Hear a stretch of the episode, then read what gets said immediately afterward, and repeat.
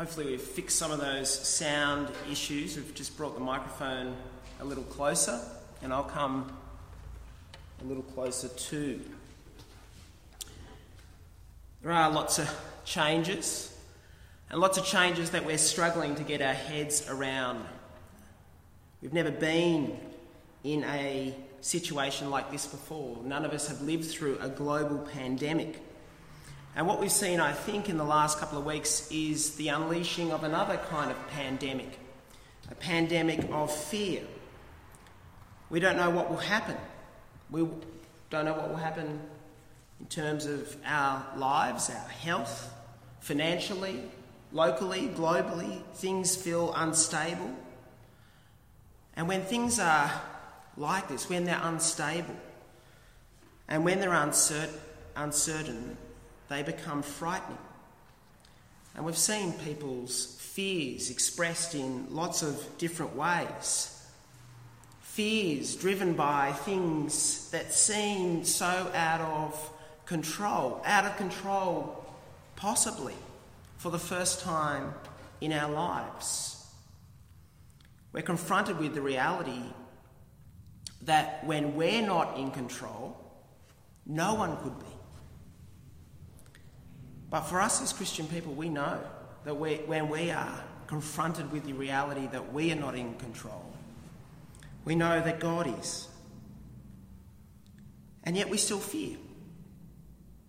We still have the same issues and problems, potential problems, and current problems that our whole world faces. So, how are we as Christians to be different?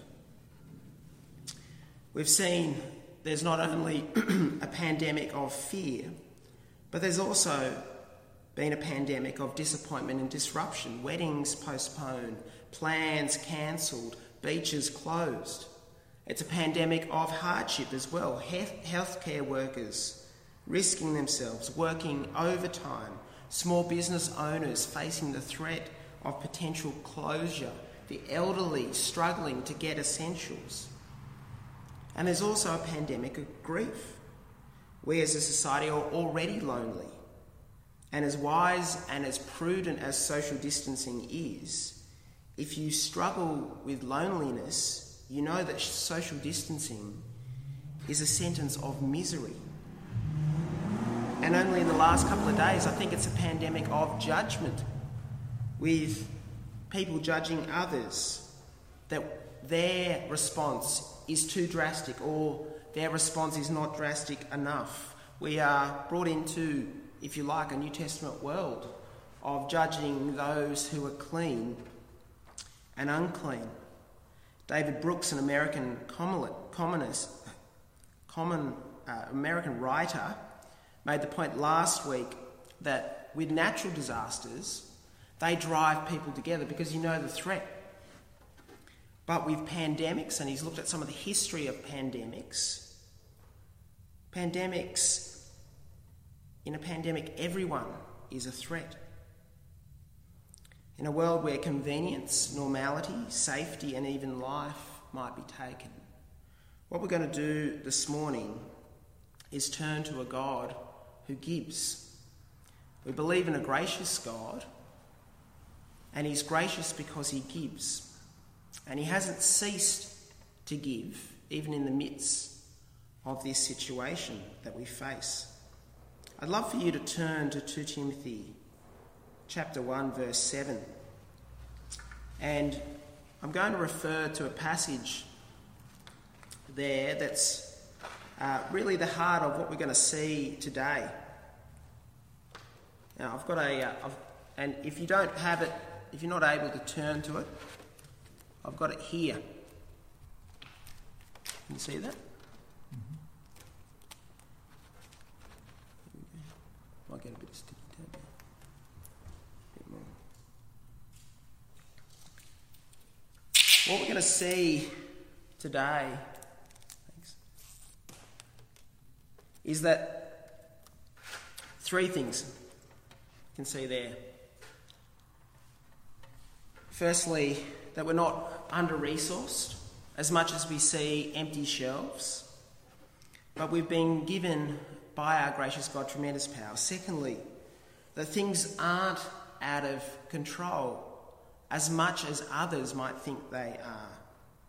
And thirdly, we're going to see that we're not driven by fear, but we have the opportunity to love and to be wise as we respond.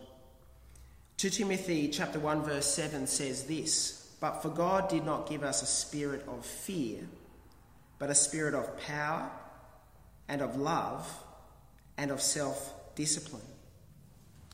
Elsewhere, Paul writes that Christians in a similar way aren't to fear.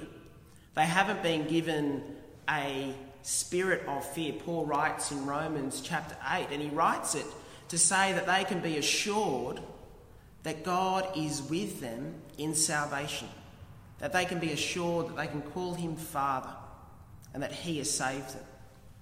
Here, as Paul writes to Timothy, his apprentice, his helper, he wants to assure him that just as there is no fear as to the certainty of salvation, there's no fear as we live our lives and as we engage in the ministry of the gospel. God has not given us a spirit of fear.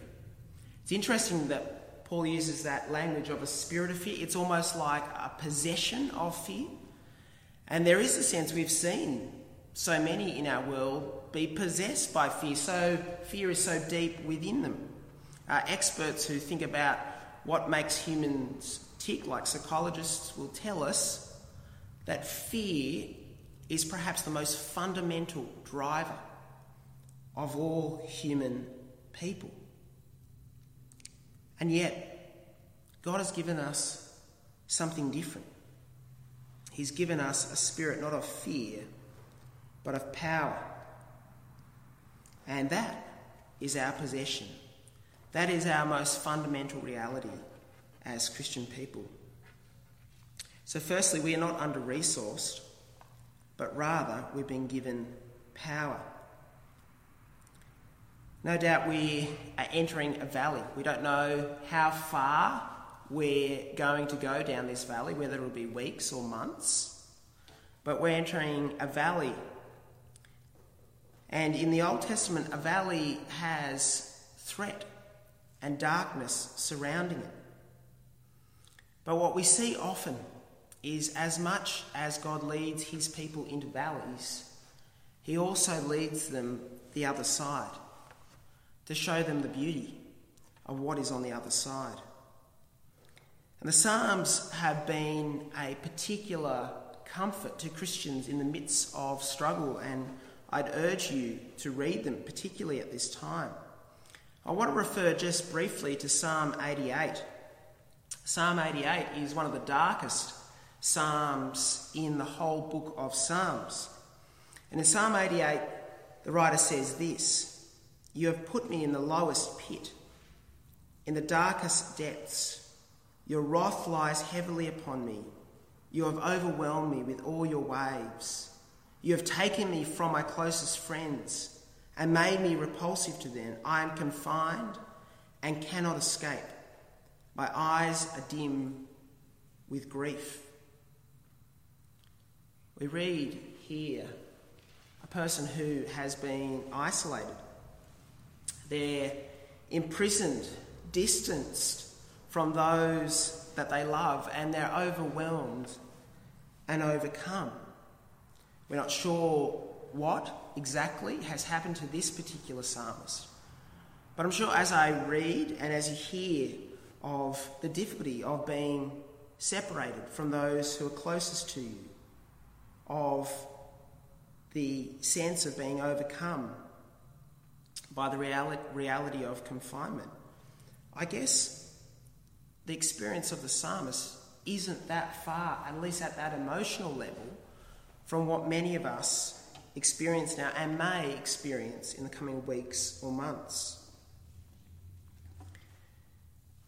Often, when we read a psalm like this, and particularly a psalm like Psalm 88, if you want to have a look at it later on, it doesn't end as normally the Psalms end with praise. It ends in darkness. The last word of the psalm in the original Hebrew is darkness. And many people have questioned why. Why does the Bible have these kinds of psalms in there? And often people ask that question because they haven't been confronted with the realities of darkness the way this psalmist has. One Old Testament scholar answers the question why is this particular psalm in the Bible? He answers it in this way. Derek Kidner says, Because God knows men, men when they are desperate. See, there is a language in the Bible for when things aren't right. There's a language in the Bible for desperate times. And God has placed them there. We may not see them, we may not make much of them when everything's going well, where things as they should be. Psalm 88 is far often from our minds. But God has given us tremendous resources. He's leading us through a valley, but He's a shepherd who, in Psalm 23, cares for His sheep. And so, as we face a situation as serious as this, we are not caught off guard. God has given to us the resources that we need, not just to survive, but actually to thrive, because that's the experience of Christian people throughout history, throughout the ages. We see it in the pages of the Bible. It's in difficulty, it's in suffering, it's in hardship that God, in a particular and a significant way, chooses to work through his people and chooses to work in his people to refine them. God's grace becomes most clear to us in the Psalm 88 times when there is a sense of isolation, desperation, and despair. The God of grace gives. He's given us His word. In Psalm 119, he's, uh, the psalmist says that His word is like gold, it's more precious to Him than life. And as much as we may have in the past understood that as a metaphor, I wonder if in the hardship of these times, God's word is begun, going to become more precious to us. It is going to become like gold. It is the thing that we will see that we most need. See, God has empowered us God has empowered us. We're not under resourced. We have the treasure of His Word, and His Word gives understanding to difficulty and gives hope in the middle of difficulty. And that's my second point. We're not out of control, but rather God has given us love. Psalm 88 says that you have overwhelmed me with your waves. There it's a metaphor of things just crashing uh, coming at the psalmist. But years later, there were God's people. And those waves weren't metaphoric, they were literal. You might remember from Mark chapter 4 that Jesus is in a boat with his disciples and they're leaving the crowd. But we're told in verse 37 of Mark chapter 4 a furious squall came up and the waves broke over the boat so that it was nearly swamped. Jesus was in the stern, sleeping on a cushion. The disciples woke him and said to him, Teacher, don't you care if we drown? He got up, rebuked the wind, and said to the waves, Quiet, be still. When the wind died down, it was completely calm. He said to his disciples, Why are you so afraid? Do you still have no faith? They were terrified and asked each other, who is this? Even the wind and the waves obey him. It's a tremendous passage for many reasons, but not least of which, it's a passage about fear. It's a passage where the disciples don't escape fear. You would think it was. You would think that here they were, afraid, as the waves crashed over them. Clearly, they are hardened sailors. They don't know what to do. Jesus is asleep in the stern. He stills the storm by the power of his word. And you would think a peace might overcome his disciples. But it's not. In verse 41, after the storm is stilled, that's when they're terrified. They were scared in the storm, but they were terrified after Jesus had calmed them. What we see in this picture is a picture of the Lord Jesus, one who has control over our world, one who the book of Colossians tells us upholds our whole world by the power of his word. And here, by the power of his word, he stills the storm. This storm and the disciples and their situation are not out of his control. And this pandemic, coronavirus, and anything else that we might face are not outside of God's control. They're not outside of God's control. And the reality is for us as Christians is we're kind of like the disciples. We can be scared for what we see before us. Or we can be rightly, rightly fearful of the Lord Jesus. See, there's no escape for fear. There's no escape for fear. We can fear the waves, disease, others, or we can fear the Lord Jesus because our lives are in His hands. And He controls our world. And we'll see finally, He not only controls our world, but He cares for our world. See, we're not driven by fear. That's my third point. We're not driven by fear, but rather we're driven by wisdom. See, fear makes sense in the current situation. Fear makes sense because of how I was thinking in the shops only two weeks ago. I wasn't worried about toilet paper. I wasn't worried until I went to the shops and I saw a person who was about my age with two, and he looked normal, two big bags of toilet paper. And then, without kind of consciously thinking, I found myself thinking, I need to get toilet paper. I need to get toilet paper. And I had to, in fact, talk myself down and, and, work through the logic of what was going on. See, it makes sense to fear because that's what everyone else is doing. But as Paul writes to Timothy, he says that God hasn't given us a spirit of fear. No, we, we don't need to fear because our lives are in Jesus' hands and He cares for us.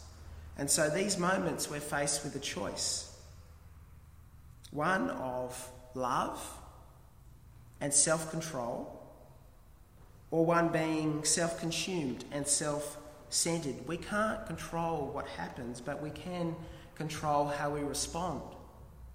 And we can respond to the leading of God's Spirit such that we would be people of love and people of self control. When it says self control, that word there is associated with wisdom. That word there is associated with prudence, carefulness. And so, because we're not driven by what everyone else is driven by, because God has given us a different kind of spirit. We can be wise in this situation. We can be wise because it is human to fear a storm, to fear a disease, but it is Christian to fear Jesus. And so we'll choose to fear him and know that he has our lives in his hands. And so, can I ask that we as a church respond in this kind of way? We need to respond, not driven by fear, but driven by God's love for us and our love for others. As I close, I want to say two things.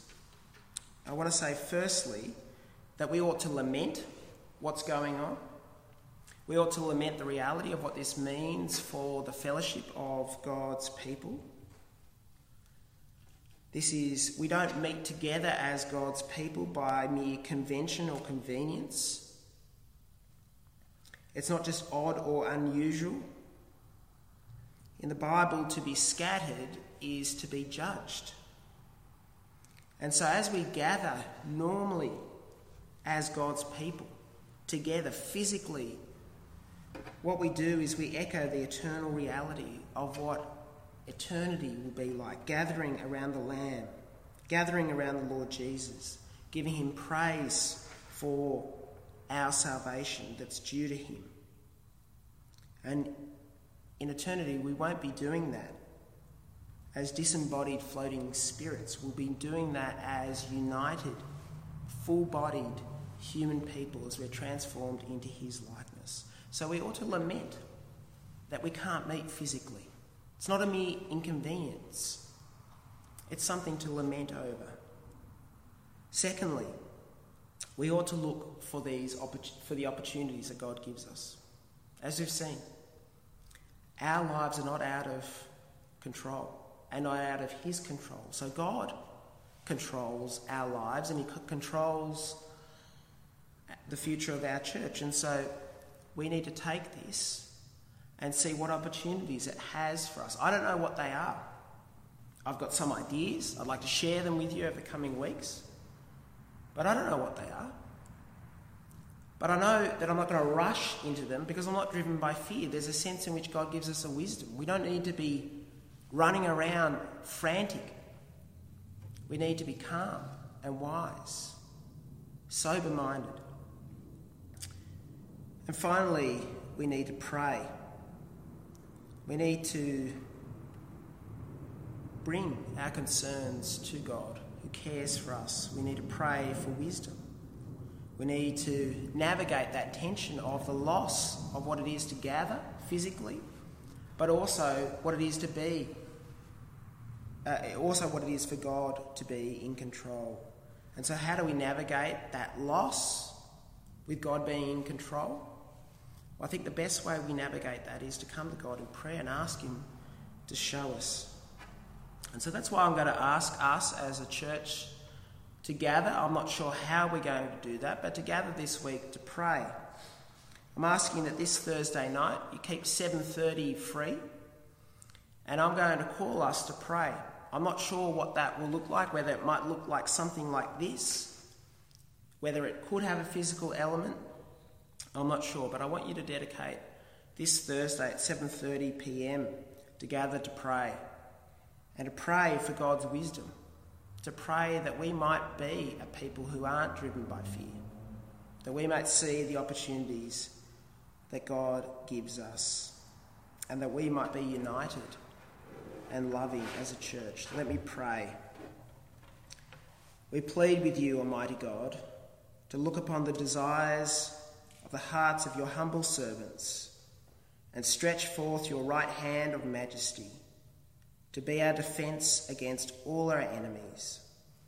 Through Jesus Christ our Lord. Amen. We're going to continue to pray, and Elizabeth